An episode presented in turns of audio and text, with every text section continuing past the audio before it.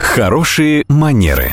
Как произвести впечатление и избежать неловких ситуаций, расскажет преподаватель по современному этикету Татьяна Баранова. Здравствуйте. Улыбка кажется универсальным инструментом, чтобы установить контакт с другими людьми. Но это эффективно далеко не всегда. Скажем так, нужно смотреть по обстоятельствам. Широкая открытая улыбка посылает окружающим знаки того, что человек хочет быть дружелюбным и комфортным в общении. Но насколько уместна такая улыбка, например, на рабочем совещании в исполнении руководителя? Вопрос неоднозначный. Здесь скорее пригодится умение держать покер-фейс. Термин покер-фейс означает нейтральное выражение лица. Изначально это понятие относилось исключительно к покеру, но сегодня им пользуются повсюду, когда нужно изобразить невозмутимость и спокойствие. Кроме того, широко улыбающийся не совсем к месту человек может показаться со стороны неуверенным в себе.